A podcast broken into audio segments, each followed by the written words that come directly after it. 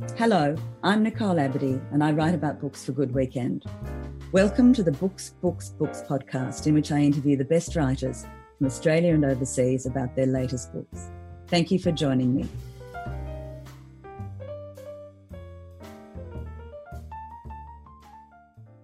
Today, I'm delighted to welcome to Books, Books, Books Australian writer and social researcher Dr. Rebecca Huntley to talk about her sixth book, the brilliantly titled How to Talk About Climate Change in a Way That Makes a Difference, published by Allen and Unwin. Rebecca is one of Australia's leading social researchers with degrees in law and film studies and a PhD in gender studies. She's the principal at Vox Populi Research She's a member of Al Gore's Climate Reality Corps and carries out social research for not for profits such as the Wilderness Society and others.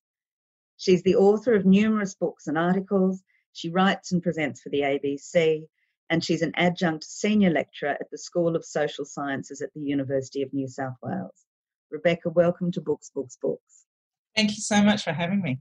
Rebecca, you start your book by describing an, an aha moment in December 2018 when you yourself moved from a general concern about climate change to a passionate concern and a decision to commit your working life to helping to save the environment. Tell us about that moment. Uh, well, I it was a moment probably fueled by um, quiet contemplation and the first hit of coffee in the morning because I, I, I, tend to wake up very early, unlike the rest of my family. And uh, I was kind of sitting on the couch with the dog, having a coffee and looking at um, ABC News 24 and watching what had previously been, I think, the second students' climate strike in Australia, and a lot of footage from Sydney, but also around the country. And looking at those terrific kids, just a little bit older than my eldest daughter, who's 12, and kind of looking at their signs, which were very kind of quite, and you know, in that typical way, quite funny, um, but also some of them quite heartfelt about, you know, you need to save our future and and there was one particular sign that struck me as um, as uh, particularly funny and poignant and this young girl had a sign which said why should we stay in school when you won't listen to the educated which was a bit of a, a jab at our prime minister who had previously said these young people should stay in school rather than strike for the climate. And I thought, oh, well, you know, good on these young people kind of telling older generations and the powers that be about what to do. And then, of course, I realised I am that older generation. so it's a bit of a bit of a personal recognition that I'm probably older than I am. Um, and it's true, a lot of people who I went through university with and who are at my age group are now in significant positions of power and in corporations and in um, in parliaments. And I don't have a lot of power, but I have a platform that I that I could use to and and I have a skill set. So there was really this moment, and I talk about it as a as almost a physical sensation and and not because not that I thought I understood the climate science better because I'd always taken the climate science at face value because I don't think that 99% of all scientists in the world are lying to me about climate change. I accept the science, I accept the urgency intellectually, but emotionally, I didn't until that moment, until I saw young Australians, not much older than my children, make a very heartfelt, genuine plea. We can't do much on our own, but we can't vote. We don't run big corporations. We're not in parliament but you are, do something. And really, I went from, you know, that was a transformation that was an immediate one that set off a, probably a, a chain reaction in my personal and professional life, which meant that now I almost work exclusively as a social researcher and strategist on climate um, issues, particularly how we understand how people feel about climate and how we can talk to them about it. It led to writing the book and it led to mm pretty much everything else I do, as well as a renewed effort in recycling and, you know, Googling electric cars and, and all those other kinds of things. Um, changing my superannuation fund, changing a range of other things, including my plans for the future, my personal plans for the future as well. And Rebecca, your book is quite unique, I think, in the way that it's written in the content as well as the style You describe it as a self help guide for the climate age, and that's exactly what it is. It's a practical guide on how to manage your own feelings and how to talk to people with a whole range of different views about climate change. Why did you decide to write it in that way, and what was the aim of the book? So, a lot of my previous writing had been very much um, about other people and about um, listening to their conversations about their lives. And it was very much a kind of a, very much a, a, a consequence of my work as a social market researcher, but also a lawyer and somebody who studied politics. So it was much more about structures and, and conversations and narratives, you know, national narratives around big questions. And it was very rare that I ever put myself in the centre of it. And it was also very rare because I didn't study psychology at university. I don't have a PhD in psychology, I have a PhD in, in politics. I have a law degree. Um, so my training very much it's not so much it made me overlook psychology, but it was just not the frame in which I looked um, at a lot of issues. And because this interest in climate was triggered by a very personal response rather than an intellect, you know, previous books have been like, oh, isn't that intellectually interesting rather than isn't that um, emotionally or philosophically interesting to me. So that was that dictated everything. It dictated the structure. It dictated the, the different kinds of resources I um, went and sought, and it dictated the style, which is I, t- I put myself in it a little much more than I would have previously. Often, as social researchers, we are necessarily told not to think about how we think about what people are saying, about our personal response. And that's what makes us good social researchers. We, we strive for objectivity as much as possible in the work that we do. Objectivity, but empathy, but we don't put ourselves at the centre of the story. And then, of course, the other thing about it, the reason why I wanted to look at the psychology of it is I realised that,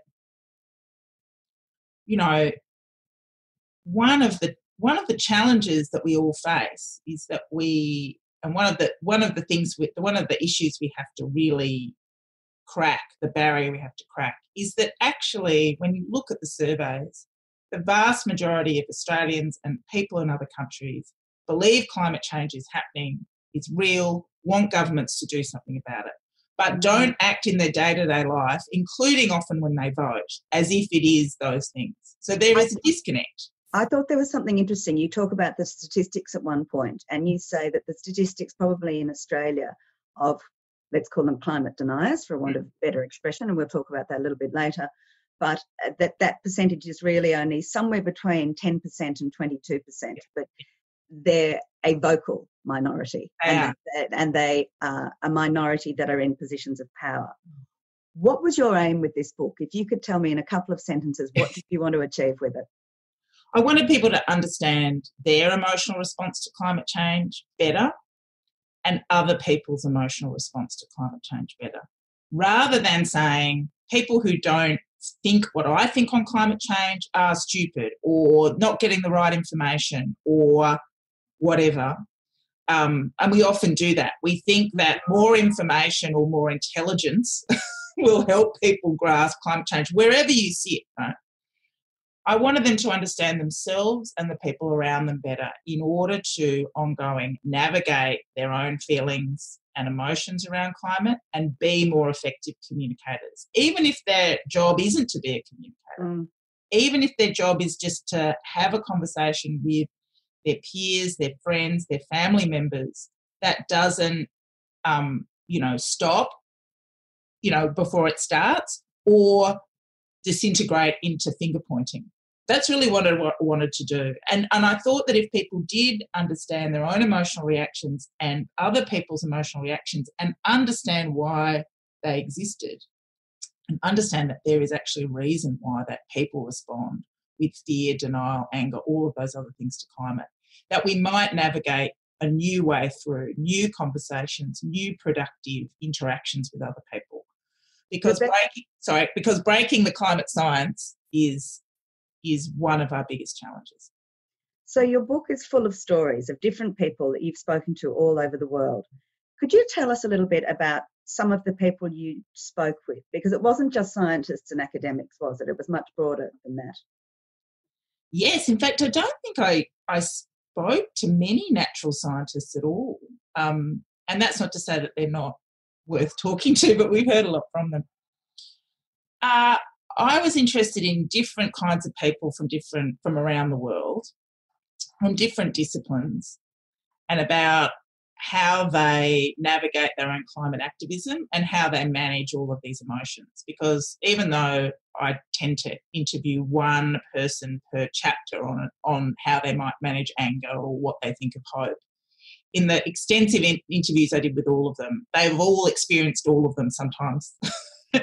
at the same moment. So I talked to a terrific Australian but UK based playwright on the whole notion of um, anger and how he and whether he thinks anger is productive or not. Um, you know, a farmer from Africa, uh, uh, uh, marine, a, a, marine biologist and activist, or kind of sea conservation activist from the Philippines, um, a terrific woman who had been a, um, a lawyer in in New York City who experienced a kind of extreme weather event and suddenly became a you know a, a, climate activist and started the first climate change museum in the world.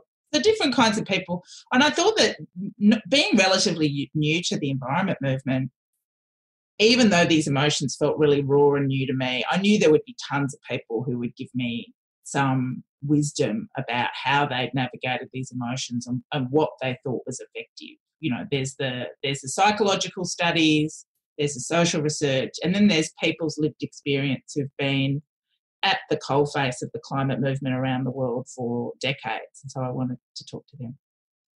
So, one of the central themes of your book or of your argument is that it's time for emotion, not reason. There's been enough reason, there's been enough science, the facts are in, there's 99% consensus amongst experts as to the facts.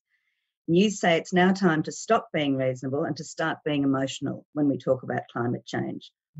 What do you mean by that? Why won't the facts alone uh, persuade the skeptics and the deniers? oh, this is this is my provocation because sometimes it makes me sound like we need to lie to people or we're in a post-truth world. So that's certainly not what I'm arguing. I, I borrow very extensively from the interesting literature done about the effectiveness of science communication generally, which is previously this idea is that you would just kind of put the facts in front of people, whether that be citizens, voters, or policymakers, and they go, oh, okay, well, it's so obvious what we have to do. And there's, you know, if that was the case, we would have nailed this some time ago.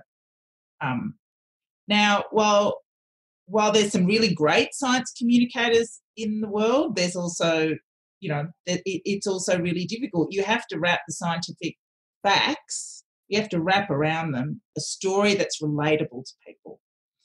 And that and you've also got to give people some sense of a reason to act. And the facts alone won't do that. The facts have got us pretty far.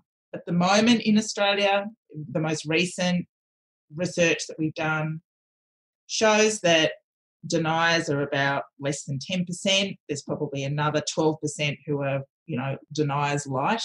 Everybody else is on board. So the facts and, and some good advocacy and probably some extreme weather events have got us really close to about between 70 to 75%. But in that group, different people feel a sense of the urgency differently and also feel a confusion about, well, what's the way forward? understandably, given our politicians are still, still at loggerheads on this question. Right now, as we speak, the New South Wales uh, coalition look like they're about to fall apart about just uh, on the question of farmers' rights, land clearing, and protecting koalas after mm. a fire. So they still mm. see the people whose job it is to lead completely incapable of coming to some kind of reasonable decision about a way forward. And I so wanted I, to ask you about that because that's another point you make in your book. Here in Australia and in the US, the climate debate is very highly politicised. And broadly speaking, you've got climate denial and scepticism is associated with the conservative side of politics, and you've got concern about climate change associated with the latte sipping lefties. Yes. Is it that political everywhere in the world? No, it isn't. It, it, it, it's something about the English speaking world. Why?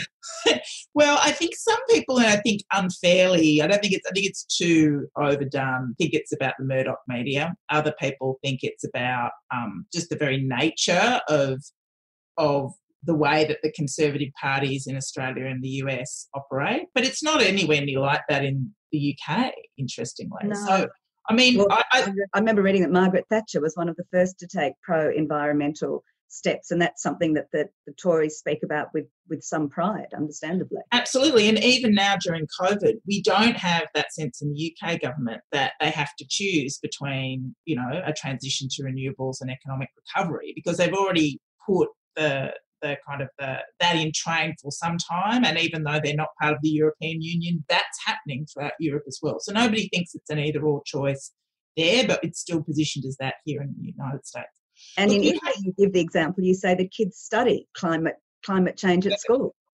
They do. In fact, they have a. They, it's almost like a compulsory course, which is extraordinary. And again, that's a very, very, in many ways, quite conservative country at the moment, where there's still populist government. So it's not about necessarily about populism it might be just a particular mix, but it also might be, I think, once a, once you've got political leaders, and in Australia we had, you know, a combination of certain political leaders in in um, a, a one particular in our in our Liberal National Party. Once they feel that climate is an effective wedge within their own party and for the opposition, they're just going to keep using it. So I think that's part of it as well. It's a political. It's a political tactic that pays off, and I don't think you know the the dominance of the Murdoch media in those two places particularly helps either. But it's not quite like that elsewhere. And interestingly, you know, some people say, is it because um, science education in Australia and the US is not great? And I said, well, there's countries where the educational standards in terms of the PISA standards are far lower think about every Pacific Island country that you can imagine. They've got lived experience of climate change and an acceptance that this is what's happening. So it is actually really critical to address this in Australia and the United States, and we're quite similar in that way. Do you think maybe it started? I think this is one of the things you talk about that way back when it was Al Gore who was one of the strongest advocates yeah. uh, in terms of climate change. And do you think that is one of the reasons why, in certainly in the United States and perhaps by extension here, um, concern about climate change has been associated with the progressive side of politics. It has. I think that's part of it, and that's no great. That's not to criticise him. He's a fantastic climate communicator. It's also been that the climate, the environment movement, which is also traditionally associated with the progressive side of politics, was the really first to, to latch onto climate change, understandably, and be the advocate. So in the end, we associate the message and the messenger incredibly closely, which is mm. why when people say, oh, should Al Gore go away or should the Extinction Rebellion people go away, I say, no, mm. that's not realistic. Any any movement for massive change, social, economic, structural change, requires people on across the spectrum. We don't need to, to get rid of those voices. We need to add a lot more a mm. lot more voices from the from the conservative side of politics who aren't associated with politics at all, talking about climate in a way that is relatable to m- more people than just that progressive side. Mm, I was going to ask you that. How? What can we do to make it less politicised here? Well, one of the things, one of the small things that I do, and this sounds really small, but I think it's important. On my Twitter feed, if anybody, I tend to retweet anything that comes from regional rural voices, farmers, and the conservative side of politics on on environment. If it, if I if it's something that I think is positive and um, constructive. So yesterday I retweeted something that the minister, um, one of the ministers in the Berejiklian government, wrote about saying we need to protect koalas. You know, so I retweeted that. I retweet a lot that um, the environment, New South Wales Environment um, Minister Matt Kean mm. mm. So I, I think, and I'm, I'm on the progressive side of politics, so I think about how can I amplify voices from people who, oh, there might be other things I don't agree with them, but on this I want, I want to give their efforts some mm. kind of a platform because in a sense, it's really easy for somebody on the progressive side of politics to speak out about climate. It's much, much harder if you're a third or fourth generation farmer from National Party territory to say, I'm really worried about climate change and I actually want a wind farm on my farm and I don't think the National Party is doing anything.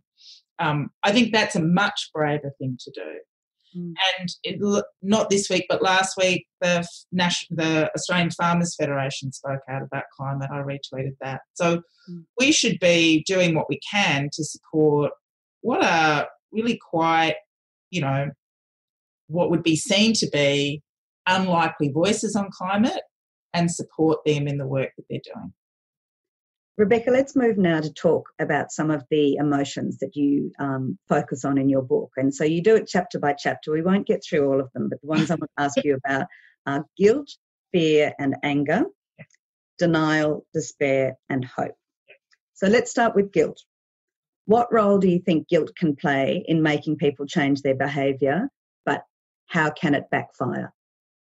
Yeah, so look, guilt guilt was pretty important for me. Like I, there was a little sense in that moment when I came to the climate movement of feeling like this anticipated guilt. First of all, a sense of responsibility, and that if I didn't do anything, if in you know ten years' time my kids turned around and said, "Oh my, you know what, what were you doing?"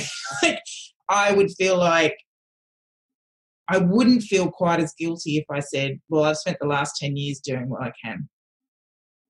Um, so so guilt has to come guilt and responsibility connected right? So so there's only so far that guilt can go when directed at individuals because there's only so much that i can do as an individual on climate. But guilt can be effective. What i say and i still have arguments with people in the in the climate movement about this when you're starting to make people feel bad about who they are then they do really push back because there is this if you shame people about the decisions that they make or who they are or where they live or what they do for a job then that's really problem that is genuinely problematic because it assumes that people have complete power over um, over their lives which we don't. We only really have power collectively. So i think that's when when shame when it becomes you're a bad person rather than there is this thing that's happening you can play a role um, Please Step Up, which is about a mixture of, of tapping into somebody's sense of responsibility, personal power with a bit of guilt. That can work. Shame doesn't. Okay, let's talk now about fear. You read a book, a very frightening book by the sounds of things, called The Uninhabitable Earth. Yes. During the Australian bushfires of last summer what was it about and what impact did it have on you, particularly reading it at that time? Yes, it was really quite a, a, extraordinary cocktail of heat and smoke, looking at the fires through basically through my through my Twitter feed, no air conditioning, trying to write this book and then trying to read that book. So it was, it was really quite an experience. Look, it's just chapter after chapter about the worst case scenario. Mm. Um, that we face.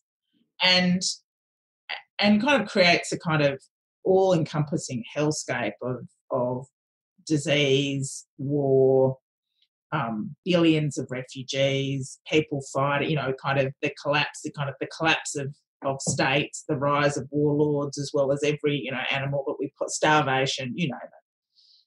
And of course it's it's it's based on scenarios that are based on actual science. Um, but for a lot of people it's unreadable. For some people they read it and it is a, it's the turning point for them that it, that the children's climate strike was for me. But it did make me reflect on the extent to which we have to tell everybody everything that can happen to get them to act, or if we tell them too much, whether that's that sense of, oh, well, what's the point? Or, no, no, no, you're actually trying to scare me into adopting your political agenda. So there's real risks in fear um, and but that being said, it's too lazy to say we can't use fear. We do have to make people give people a sense of what's at stake, mm. what has been lost, and what can be protected if we act. And there's lots and lots of case studies now of communities saying, oh, wow, if we don't do X, Y, and Z, there's not going to be this animal anymore. There's not going to be this clean water anymore. There's not actually going to be this village anymore. So that so that sense of acknowledging that climate change has already made us lose things that we value is actually critical. And so we can't pretend that we can get people to act or come together to act sufficiently quickly and effectively without some degree of loss, fear, and what's at stake. Okay, let's look at anger now.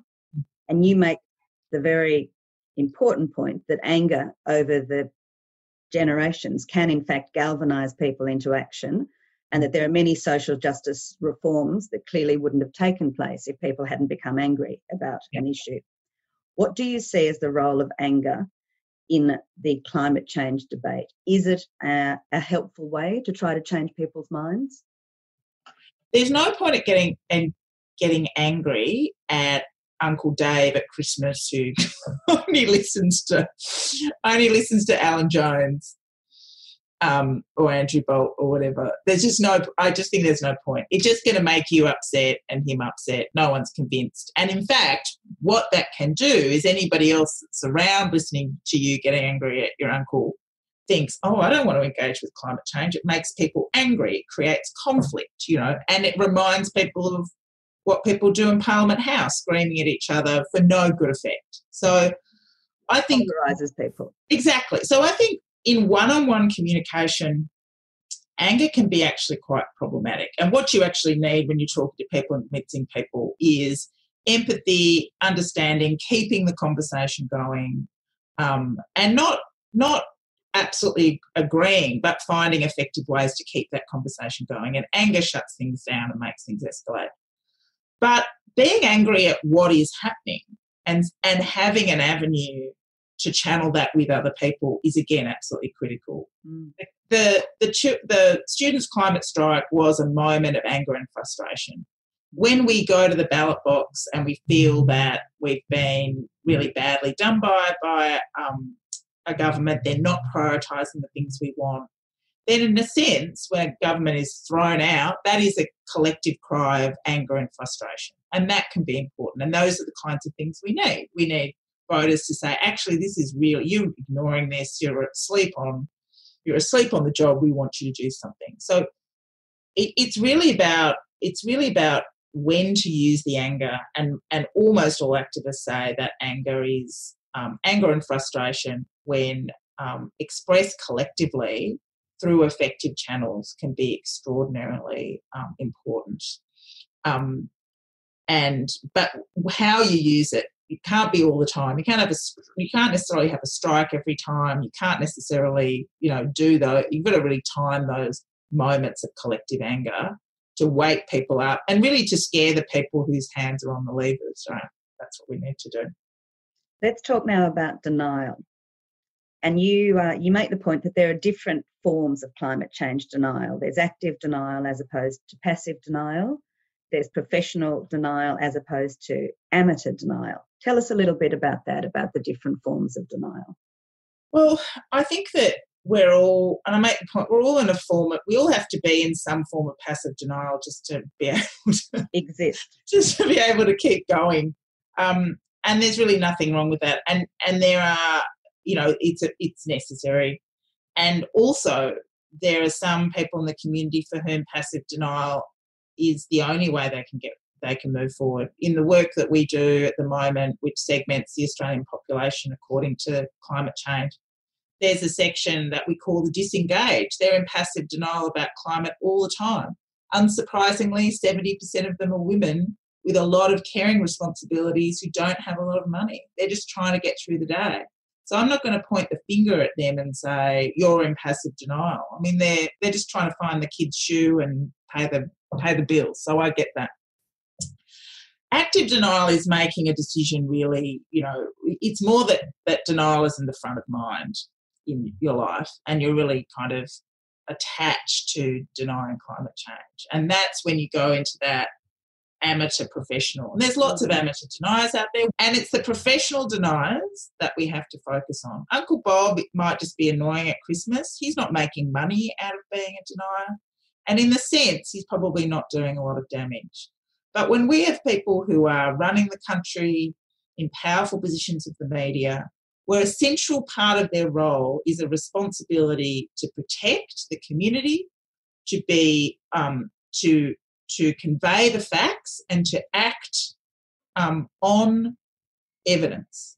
And they have a platform which is an amplification. In the end, it all is all based on their decisions, and everything they do should be based on evidence, evidence based. And when they are ignoring that for a whole range of reasons, they failed in their fundamental job, right? That their fundamental responsibility and their fundamental professional obligation.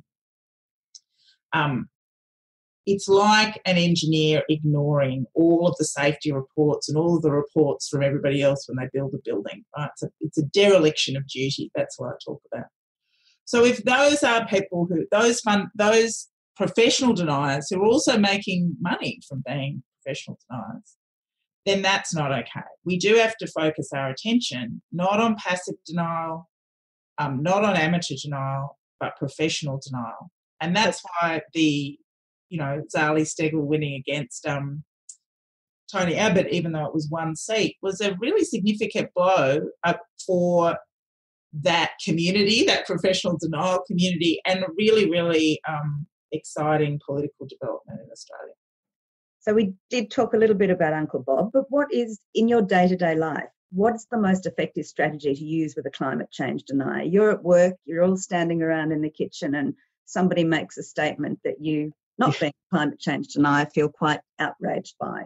Yeah. Or you're at a cocktail party, drinks party, the same things happen. How do you living your daily life committed to your own beliefs? Hmm. What's mm. what's an effective way? Should you engage with them?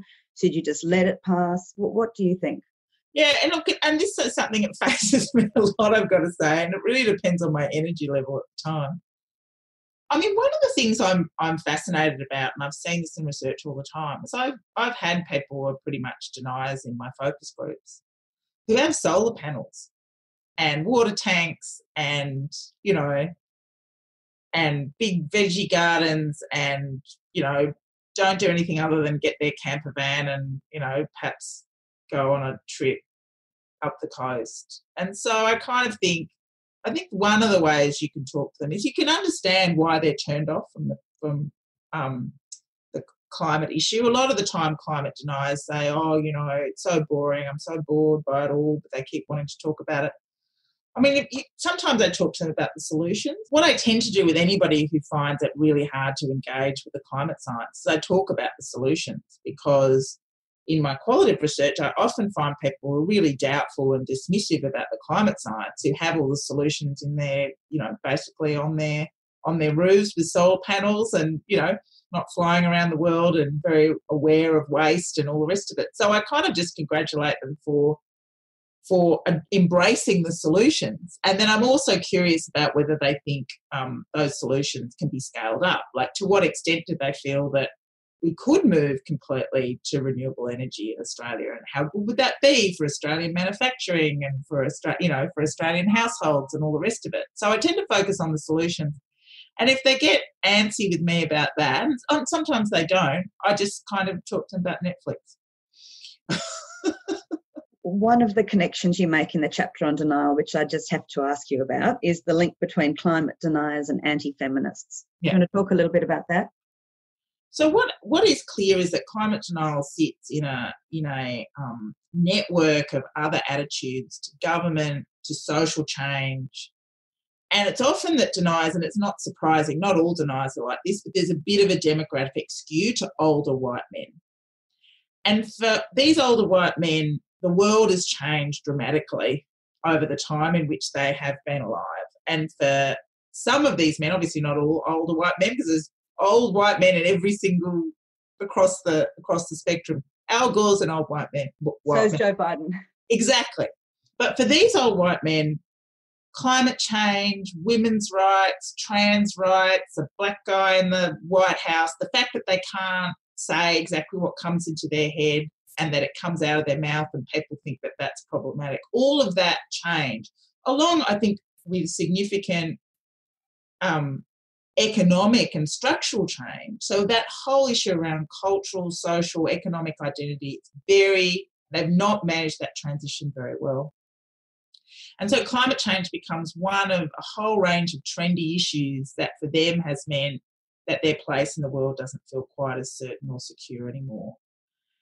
and so there is that. The other thing, and this is really interesting, is that there is this sense that um, that the environment movement generally, or focusing on nature, or focusing on protection of anything, cuddly animals or trees or water, is somehow a really feminine or womanly Wait. thing.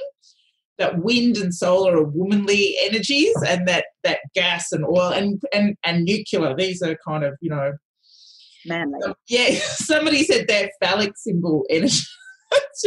and they have generally been associated with male employment. It's lots of male employment in renewables, I've got to say. So I think there's a there's an interesting political, social, and psychological response to the climate issue and to, to climate change and renewable energy.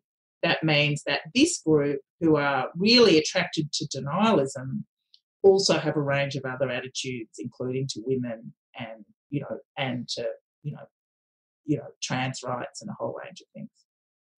All right, now we're going to come to despair. So, an inevitable consequence of reading and, in your case, also writing and talking about climate change is despair, which, as you point out, is probably the most negative and the destructive emotion and you write about the fact that there's been a rise in climate related mental health issues such as depression and anxiety. There's something that's called eco anxiety. And one writer calls it toxic knowledge that once you once you know the truth, what's known can't be unknown. How do we manage that climate despair? How do you personally, working in the field, 24 7 reading, writing, talking, how do you deal with that despair? The first thing, and I suppose this is why there's been so many mental health professionals and psychologists engaged with climate change and attracted to it, lots of support um, material out there and networks that people can access if they want. Um, the first thing is not to push it away too much. There are moments that you need to allow yourself of a kind of sense of sadness and oh and oh my god what have we got ourselves into? They tend to happen to me at 2 a.m. in the morning, and I don't feel quite as bad when I wake up in the uh, when I wake up later on. Um, so to suppress them is problematic. I think you do need to allow yourself those moments, but you don't want to be stuck in a cul-de-sac of despair because you kind of can head into that doomer territory where you actually are, I think, a bit um, counterproductive in the movement about uh, and so that that is certainly not where you want to end up. Um, I think that I think that what I would say from learning because I don't think I've been involved quite long enough to get in. Then everybody who's been involved for a long time goes through longer phases of despair. I'm not involved quite long enough for that to happen. But when I have talked to activists about that, they talk about the importance of reaffirming patterns of self care, um, interestingly, spending time in nature that doesn't remind you of climate um, destruction, and working and talking with other people. For me, it could have been very easy, it could quite easily have woken up that morning, looked at that protest, gone off and read The Uninhabitable, Uninhabitable Earth straight away, and thought, oh wow, the horse is bolted, and actually gotten into quite, like I said, that cul-de-sac of despair. But instead, I reached out to everybody I knew in the climate movement. I, I talked to a whole lot of engaged climate activists. I read a whole lot of stuff about how we can break through these um, psychological and cognitive barriers when we talk about climate change. So that when I finally came at the end of the year to read The Uninhabitable Earth, I had some of those thoughts and tactics and voices in my head before I approached it. But the other thing that a lot of activists say to me is that they've stopped reading all the science they constantly read it all, that's not going to help them. They they keep updated and they all do about, but they don't immerse themselves in the bad news. They keep up to date with the bad news, and they're constantly spending time thinking, okay, what's the possibility? And interestingly, I just have to add this: when COVID hit in Australia, every other sector that I'm engaged with just stopped and kind of dropped the ball the climate movement was the only group that were like, that literally when they knew that this was a new crisis, they're like, right, what do we have to do? How do we have to keep how do we have to keep going knowing that this is the new world we live in? but keep. They they almost didn't pause to um, draw breath. It's like they're ready for these intersecting crises and how we need to keep going. So for me, while COVID was difficult, engaging with these people who were still like, yep, yeah, it's another crisis. We've got also got a crisis. What can we do? And thinking creatively about how to persevere was just terrific. And even if there was a moment of despair for me, none of those people would have allowed me to stay there. I wanted to ask you about the impact of COVID. It seems to me we've seen two phenomena emerge, certainly here in Australia. First of all, we've seen a conservative government that's been willing and prepared to listen to the scientific experts and to accept their advice. And second, we've seen people in Australia, but all over the world, make massive changes to their behaviour in a very short period of time.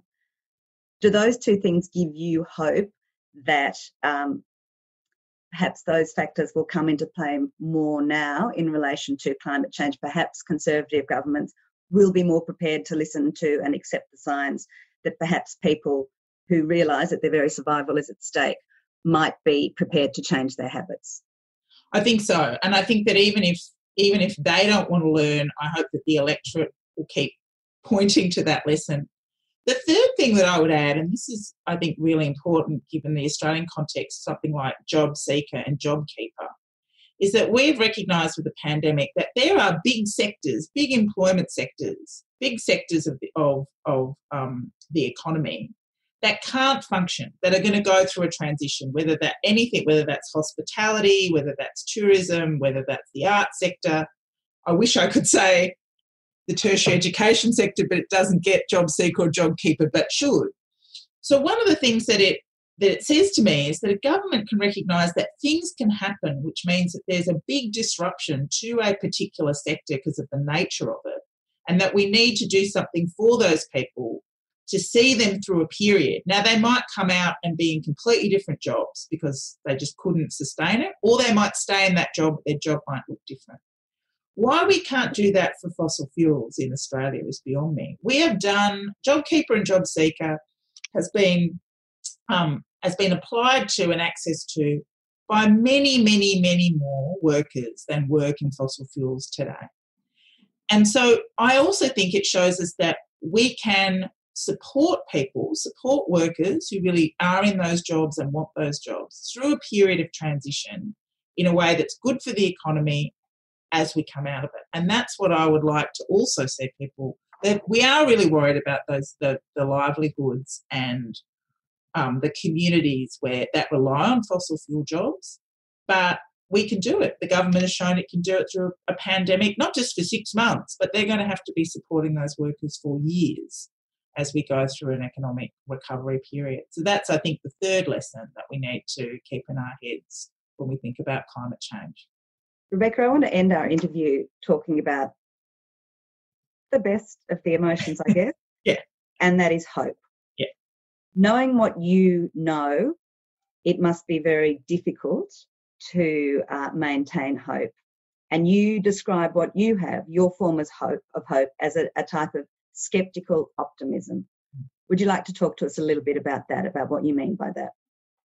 It's skeptical because I know I know about the science and I also know about the significant barriers and also the fact that we uh, have dragged the chain, particularly in Australia, but also globally. Like, so we have time is not on our side. That's the skepticism. Um, the optimism is is bo- is based on two things. First of all, it's a kind of a it's a skeptical optimism. It's also a, a, decision to be optimistic. I have no other choice other than to be optimistic and active on this issue because I couldn't look my kids in the eye and say, "Look, it was all too hard. Sorry." I just, you know, decided to watch. Uh, you know, decided to spend a lot of time. I don't know, doing something else rather than thinking about this. So I have an obligation to them which requires me to be both active and optimistic. And also, secondly, I haven't given up hope on the human race. and and 15 years of listening to Australians talk and thinking about people, um, I actually still think that we're capable of doing this. Capable of doing it both in terms of our of the technology available to us now, but also capable of it emotionally, socially. I think we can do it. So that's where my optimism is. And that's not based on I wish we could do it. That's based on I actually think we can. You also talk about having faith in the idea of collective action. And that's something that you've seen from so many of the people that you've spoken to, that there's hope not just in individual action, but in the capacity of people to group together and to act collectively. Absolutely. I mean, if you had said to me three or four years ago that a young autistic teenager in a Scandinavian country would decide to jig school with a sign, and that within less than 12 months you'd have hundreds and thousands of people all around the world striking in solidarity with her in all kinds of countries from all kinds of backgrounds um, on climate, you just thought that just sounds like a bit of a weird, that sounds like a bit of a pipe dream. But it happened. I mean, it, she literally went from being a single person um, protester to within 12 months it became a global movement and it continues. Mm. Um, so there are those kinds of extraordinary moments. Um, and that's a really good moment of shaming a lot of political leaders. It hasn't been effective with some, but it has galvanized other people. So it is absolutely possible. We don't have to reach into the future. We don't have to project into the future and hope those moments will happen. We can look at the past and we can look at what's happening now. Rebecca, thank you so much for joining me today on Books, Books, Books. It's been an absolute pleasure talking to you. Um, your book is fantastic. I hope that it will have the the impact that you hope for, that it will galvanize lots of us who perhaps have strong feelings but don't quite know what to do about them. You give all sorts of suggestions at the end of the book, a checklist for what individual people can do. So I congratulate you on the book. I wish you all the very best with it. And thank you so much for coming on the show. Thank you so much. Thank you for listening to Books, Books, Books. If you liked what you heard in this episode, please go to my website, nicoleabadee.com.au, to listen to all the episodes and find out more about the podcast. You can also find me, Nicole Abadee, on Facebook, Instagram, and Twitter, and look for my reviews in Good Weekend. You can subscribe to Books, Books, Books at Apple Podcasts, Spotify, Google, and all the usual places. Since it's a new podcast, it would be lovely if you could go to any of these platforms and give Books, Books, Books a rating or review. Thank you. I look forward to talking books with you again soon.